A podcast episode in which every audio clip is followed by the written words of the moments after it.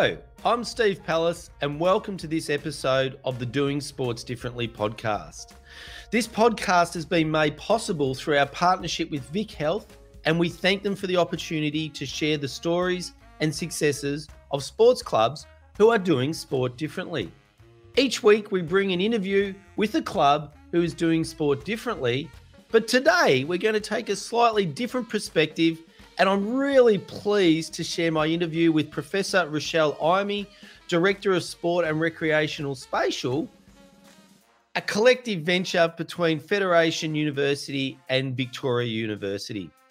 Rochelle has been researching sports participation for over a decade, and she will share what is actually happening with sports participation, how sport and clubs need to evolve, and what could happen if they don't. In short, Rochelle will share what sports clubs need to do differently to succeed into the future. I love the discussion with Rochelle because she doesn't sugarcoat her thoughts, which are so relevant and relatable to every sports club in Australia. After the interview, I will share my key takeaways from the discussion and what it all what it all means for clubs. But right now, let's get straight into my interview with Dr. Rochelle Eime.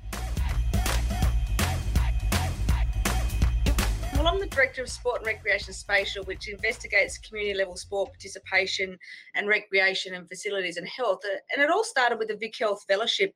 Um, and we're now funded by Vic Health and state government, SRV, and work closely with Vic Sport. And for the past 10 years, we've been working with now 12 major sports in Victoria. And we analyse each year all of their registered club participants from every club in Victoria. And that's around a million sport participation records each year that we analyse. And then that helps inform strategies and, and policy developments um, for change. And there's a thousand different angles we could tackle that that that research. Hence, me losing four hours of my my time, which I I thought was great great use of my time. But the area I want to look at is eh, well, a couple of areas. One is retention, and I was staggered to learn that the retention figures. And so you've done some some um, cutting and dicing of the data about the number of participants that that are participating in four year blocks. And so, what were the the results that came out of that, and the the retention rates in the different age groups?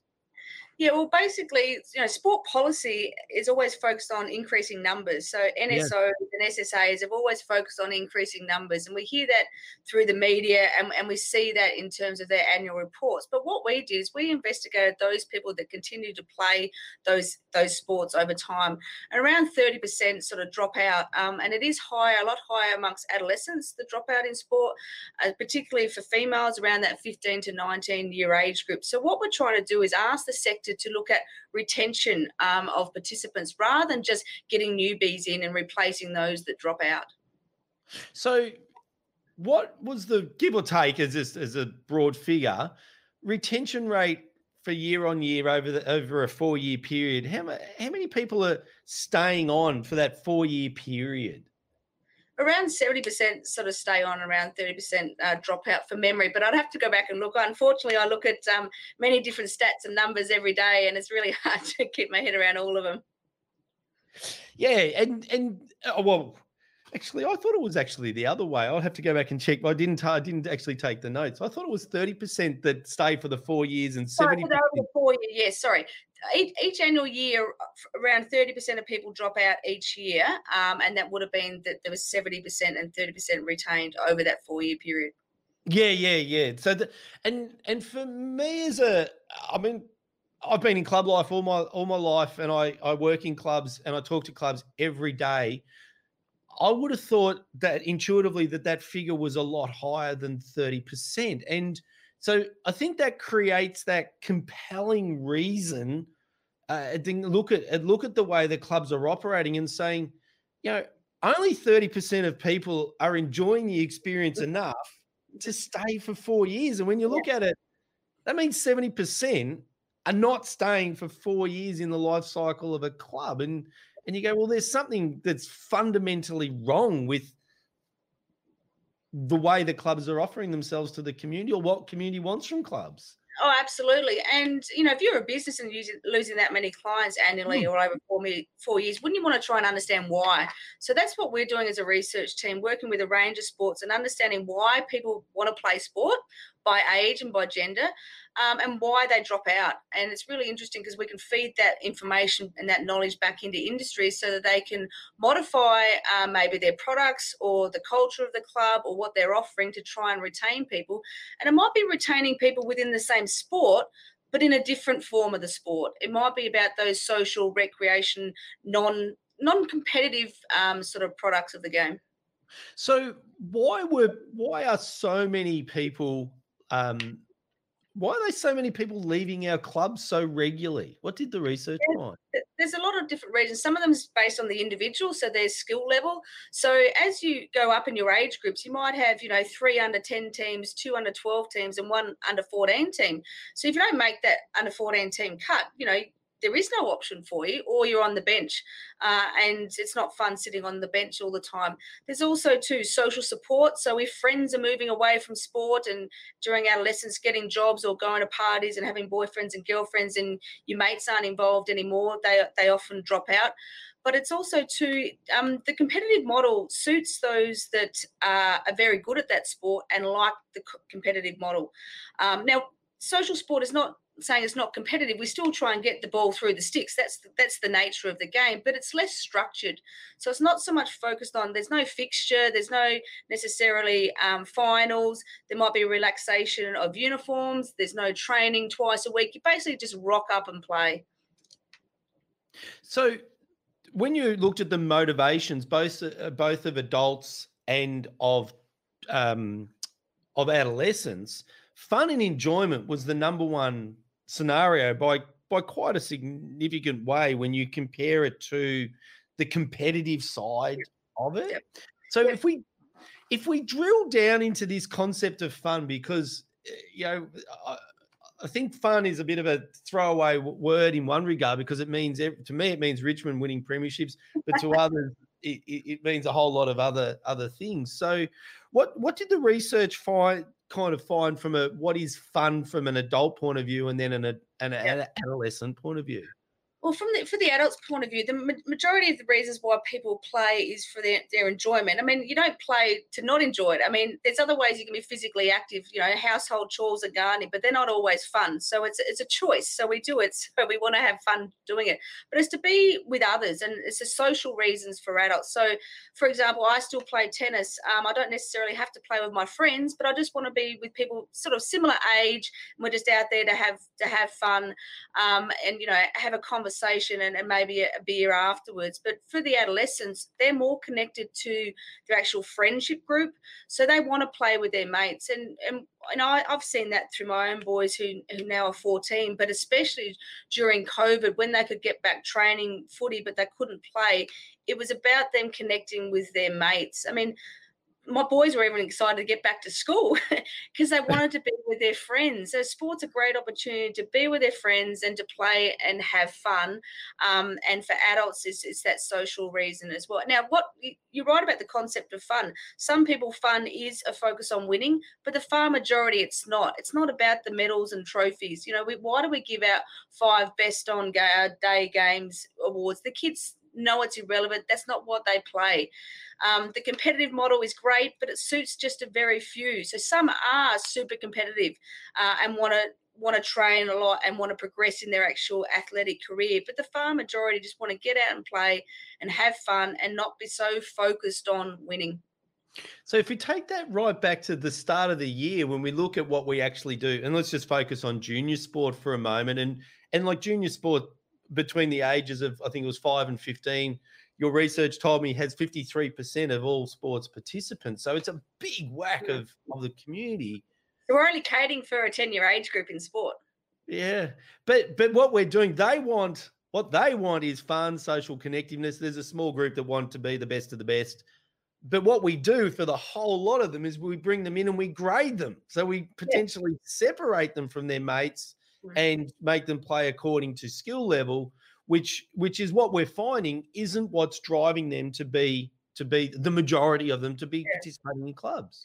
and that, that's where it's actually a difficult one. It's sort of a double-edged sword because to actually have fun, you you actually need to have a similar level of competency. So if you're yeah. really good at tennis and I'm crap, we're not going to have fun. Uh, and that's where that's where matching competency is important for enjoyment. Um, but then if the flip side is that kids and adolescents want to play with their mates, but that skill divide might be really quite large. So that's often where we can have the competitive model, but also perhaps um, a more flexible social recreation based model for friends. Yeah, absolutely. And and uh, welcome to those that are watching us live on on online. Gary, very welcome back to you, uh, president of the Knox Tennis Club, one of our uh, most passionate followers. Welcome to you. And and uh, the constant changing of tennis club committee people is one of the reasons why professional tennis coaches are, have people problems, communication problems, personality clashes that eventually leads to instability coaching development and, and junior teams. And it's interesting, Gary, that you raise coaches because in both the the motivations, um, Rochelle, for what is fun for um, adolescents and adults was that that need or want to be continually improving, not necessarily to be the best player, but I just want to improve my skill week on week. So coaches are really important. Absolutely. And and particularly for adolescent girls, what we found is they wanted a friendly coach. So they didn't want someone yelling and screaming at them. Um, and so they just want to be feel included, to to have fun, to improve. And so they want that coach to reflect what what they want out of sport. Yeah, and I think even at professional sporting level, we're seeing that evolution changed from fire and brimstone coaches to, you know, if we look at a couple of the reigning premiers in in in the in the footballs. You know, Richmond being built it off the back of connectivity between coaches and players. And I read a stat with Craig Bellamy, the coach of Melbourne Storm, that that he'd been to something like uh, over 150 weddings of his players. So you know, that that shows that incredible connectiveness between coach and player. Oh, absolutely. And that's the power of sport. It brings individuals together for stronger communities. And it's all about social connectedness. We've done a survey during during COVID, and you know, it was all about connecting with others. And that's something that we've had to we've really missed this year because we haven't been able to do that. But it's really been the core of sport um, you know, forever is about getting together with others and having fun. And you know, talking about tennis, I actually used to coach out at, at Croydon, but um, and at Glen Waverley. And I remember I had a group of adolescent girls on a Friday night, my last lesson, and um, I was talking to the coach I worked for. I said, "Oh, look, you know, they're not really that great. And, uh, you know, what am I doing wrong? And he said, no, no, you're doing it fine because they are improving and they're having so much fun. They, what they want out of sport is different to what the other people want out of sport. And he goes, go chat to them. So I had a chat to them and they said, no, we're having a great time. We're here with a bunch of friends. We're getting some help and assistance and we are improving. You know, they were never going to be, you know, top 10, top 100, but neither of the far majority of us. And that's not what sport should be about. And a community. Well, and you take me back to just an episode we did a couple of weeks ago with in the Doing Sport Differently um, program, which is we're really proud to be partnered with uh, Vic Health to bring these stories. But it was the the Point Lonsdale Tennis Club, and there was their Tennis for Teens program. They had a pool of money that they could use, and the kids could decide whatever it is they wanted to do with it as part of this program. They bought a table tennis table. They didn't, it, you know, a different sport.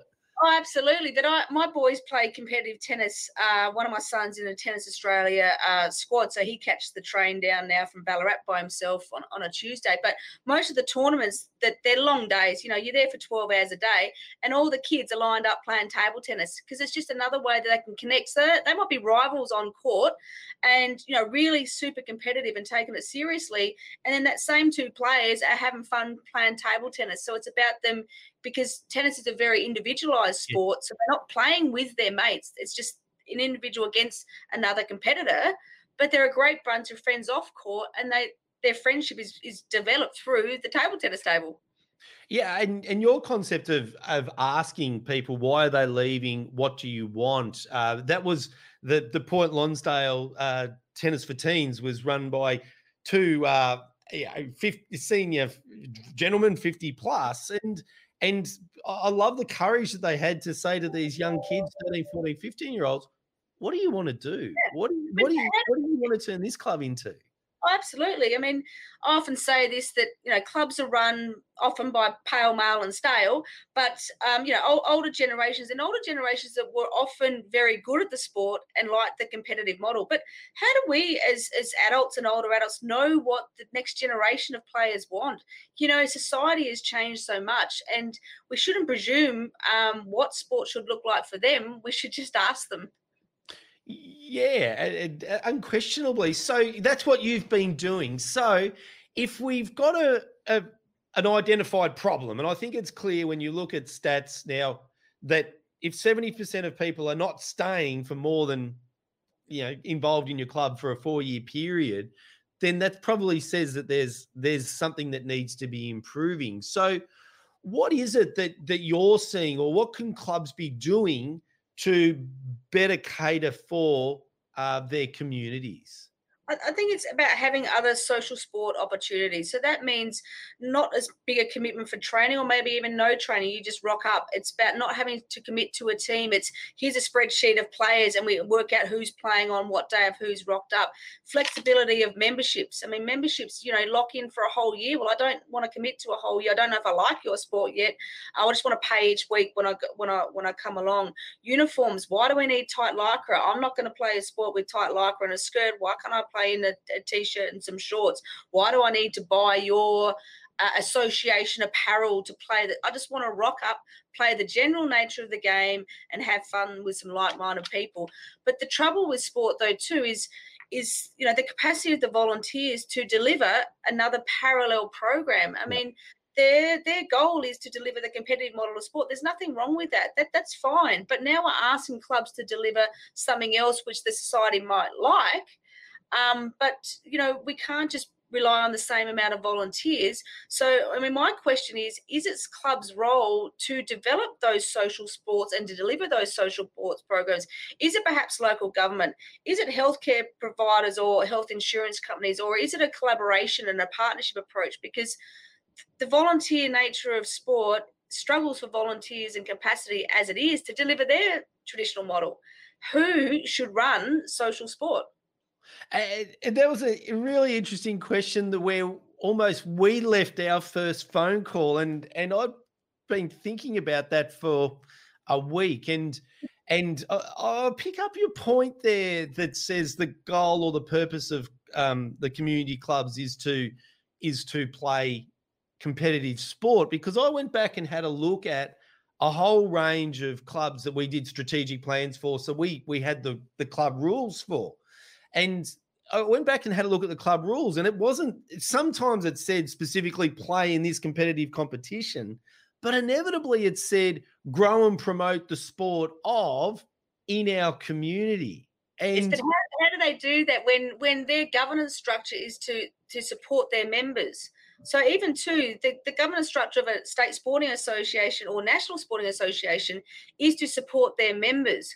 So if people are playing social sport and aren't actually members, it's not the, the structure is not not right to actually support them because the state sporting association is there to support its members, not those other social players who might not be members. So perhaps the membership model needs to change. Yeah, it's interesting, isn't it? it? It opens up a whole lot of a whole lot of structures, but we do look at at a number of sports that that do have this come and play when you want type.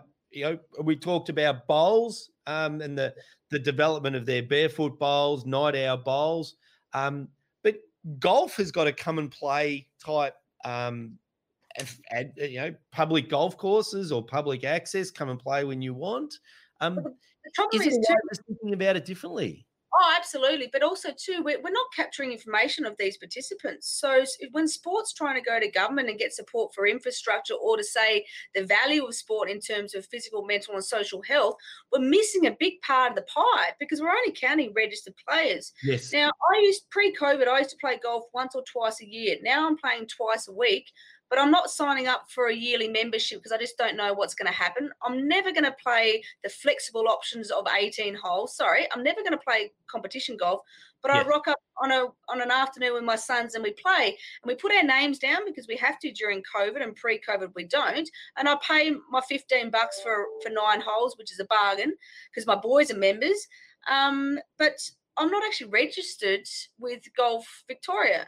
Um, if you and I go and have a hit of tennis every week, um, you know, we could play weekly um, down a local club and just pay our, our court hire, but we're not necessarily registered um, with that sport. And that's where I think we need to try and improve the capture of data on social sort of sport, um, as well as the the membership data that we're currently reporting on.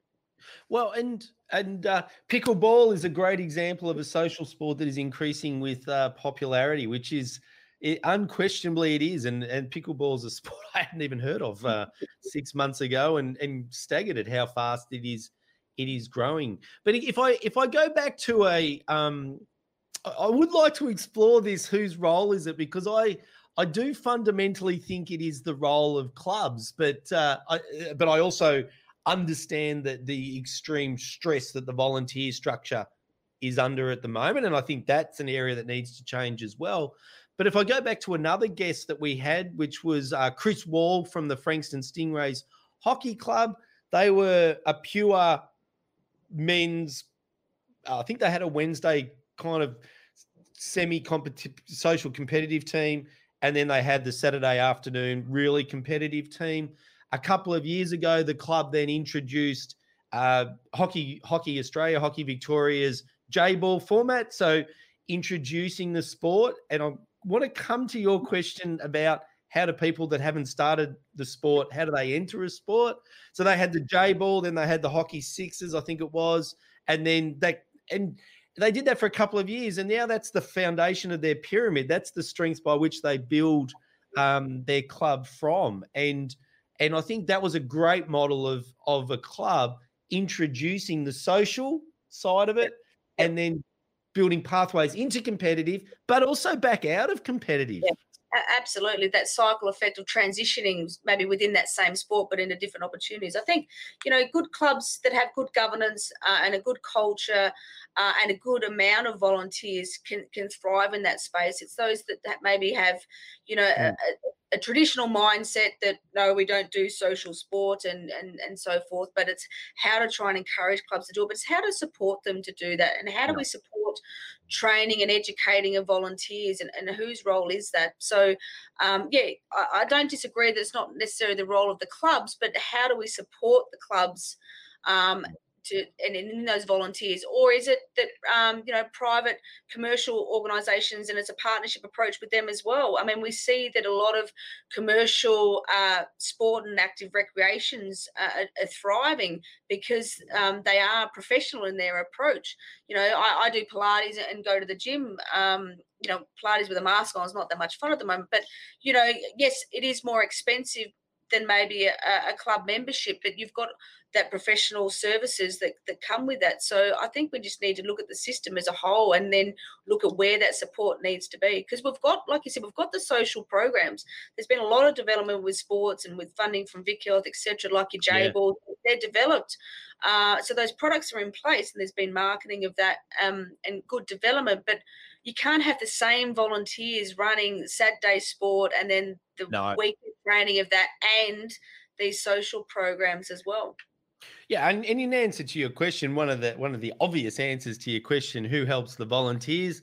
That's the sole purpose of sports community is to is to help clubs and and I guess our signature kind of training is how to create that culture of volunteering, how to how to go from where the committee does all the work to where everyone in the community, not just the club, but the community is contributing to the goals of the club. And and I think the community will embrace clubs more if the goals of the club are diver- diversified away from the competitive, but to more to what the traditional was mm. to grow and promote the sport of within the community of that will Absolutely. be and that's the messaging and the communication as well. So we've got some clubs and leagues, you know, here in Ballarat of different different sporting codes, and all we hear about is the men's A grade team and their premiership or them winning and so forth. So if that's only about the communication about uh, the men's A grade team winning or losing and by what margin and who's playing this week and so forth, well then that's detracting from what the core values of that club should be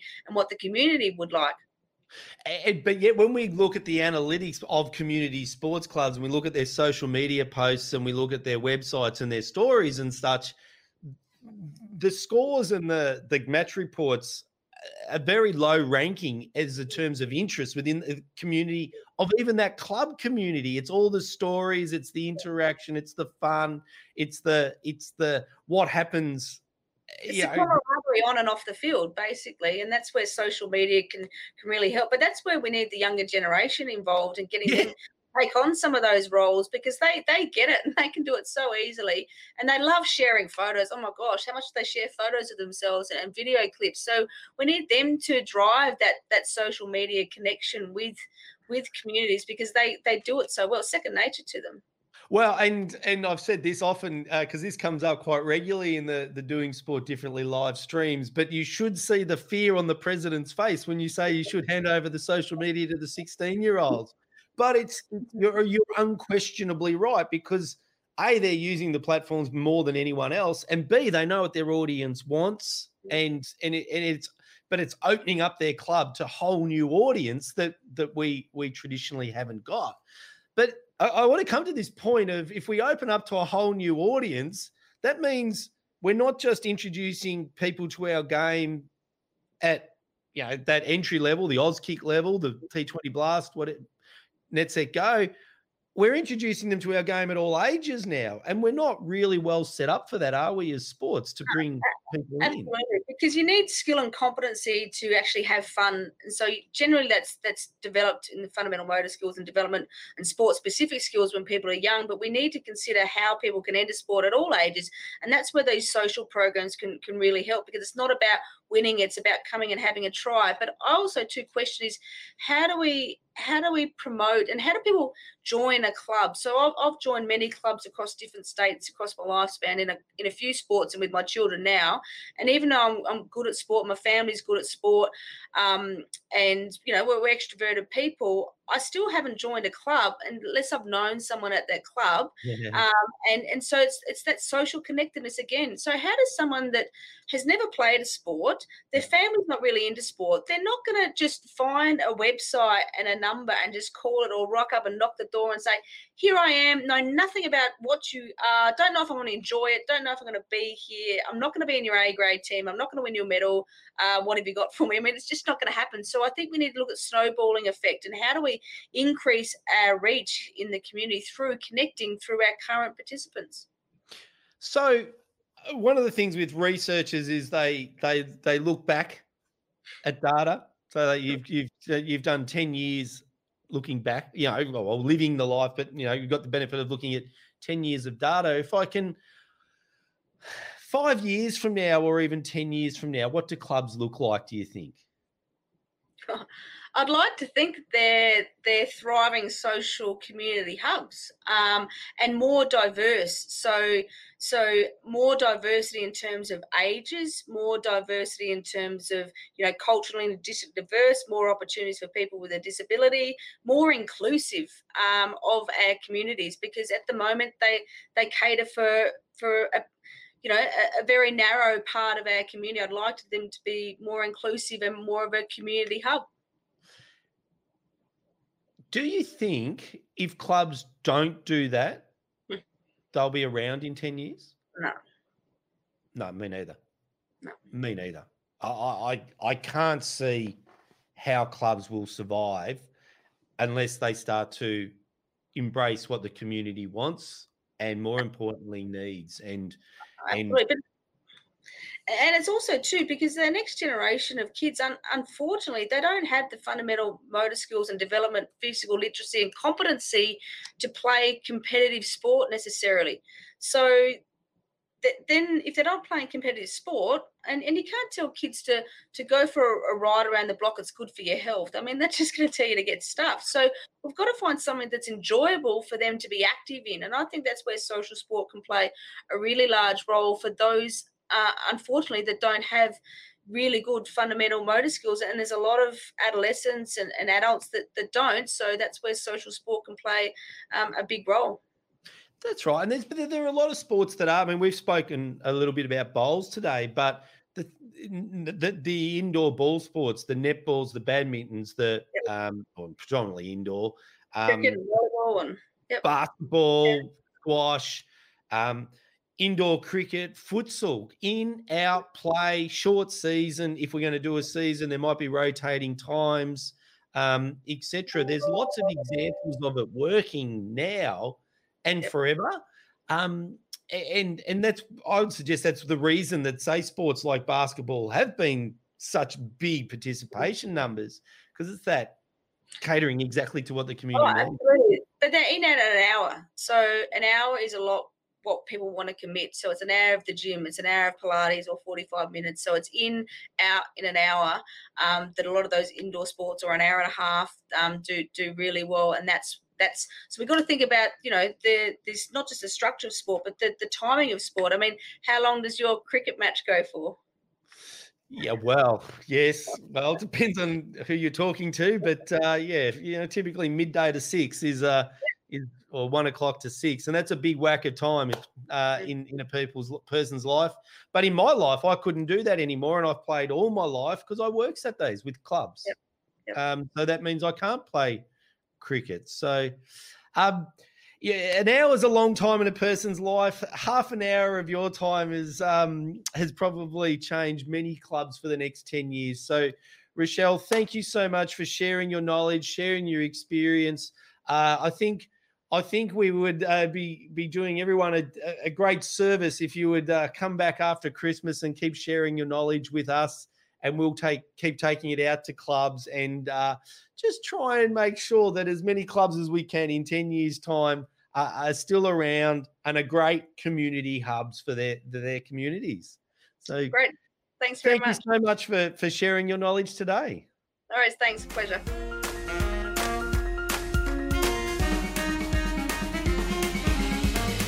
Well, I hope you enjoyed the discussion with Professor Rochelle Eime as much as I did. I felt really lucky we had the opportunity to talk, and some really compelling points came out.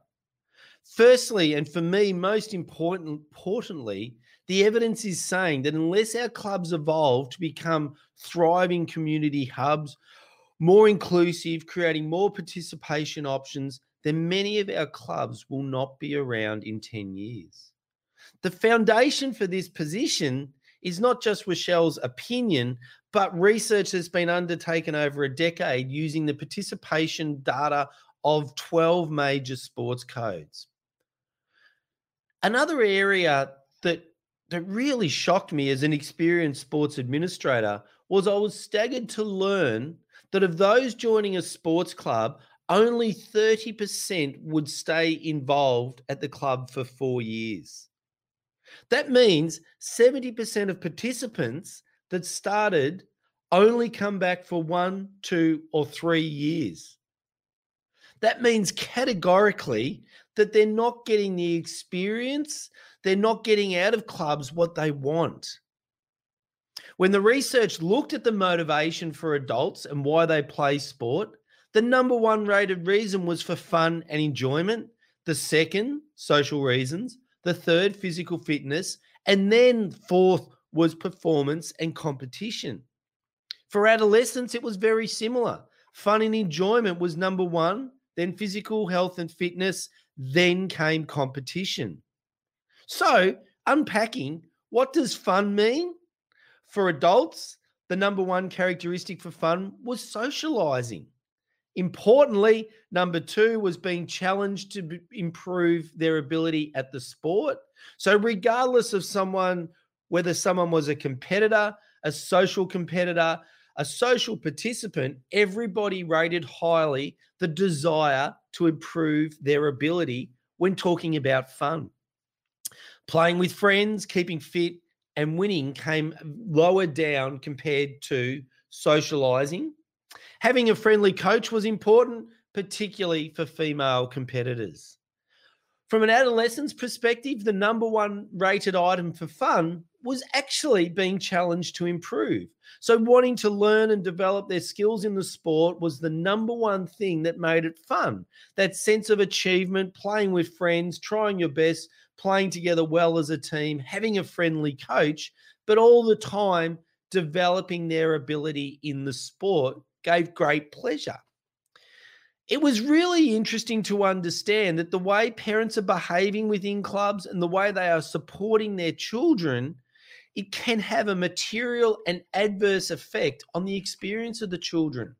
So we need to ensure that parents remain supportive and a lot less instructional. We need to really look at and understand that fun isn't for most people about competing and winning. It's about socializing, developing their skills, and developing their interactions with other people. Enjoying the experience for some, it's about competition and winning, but they are a smaller minority compared to the majority whose needs are not currently being met by most of our competition focused sports clubs. Another key learning for me out of the interview was that we have to stop thinking that the only option that our clubs provide is competitive sporting options. We must start to consider adding social and introductory programs of all ages.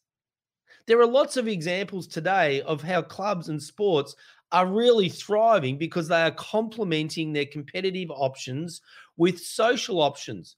So, sports like bowls, with the introduction of barefoot bowls and night owl bowls, and indoor sports like basketball and badminton and gymnastics and table tennis and volleyball that very much com- complement their competitive sports with introductory and participation formats had had fantastic results. This session is absolutely not about saying we don't want social, we don't want competitive options.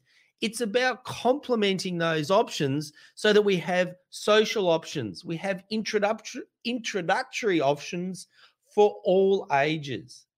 We have formal and informal formats, flexible sporting formats that allow us to create a pathway into competition, but equally as important, back out of competitions into the social formats as people's needs and desires change. So I hope that the interview with Professor Rochelle Eime has been thought provoking and really challenges you to think about what does your club offer in regards to participation? How can we bring people to the club, teach them our sport when they join at all ages and all levels, and create that pathway into and out of the competitive side at the same time while being fun, less competitive options, more inclusive, and creating huge number of social opportunities, interactions, and connections. Why? Because this is what the community wants. Now, finally, for this podcast, I'd really like to thank our sports community members. It's only with your help and support that it is possible to produce all of the content that we do, all focused at making it easier for volunteers to run our sports clubs. So, to our sports community members, I say thank you. If you're a club volunteer, or if you help sports club volunteers, or you know a sports club volunteer that needs help, please check out our website, www.sportscommunity.com.au. Join us on Facebook and YouTube, Twitter, LinkedIn. Register for our newsletter on the website. And that, that will give you access to heaps more information, not just about today's session, but about how we make it easier to be a club volunteer. We'd love for you to become a member and help us to continue to make it easier for sports club volunteers. So if you want to become a member, just go to sportscommunity.com.au, click on the membership tab, and that will provide all the information. I'm Steve Palace, and until the next podcast episode, thank you so much for being part of our sports community.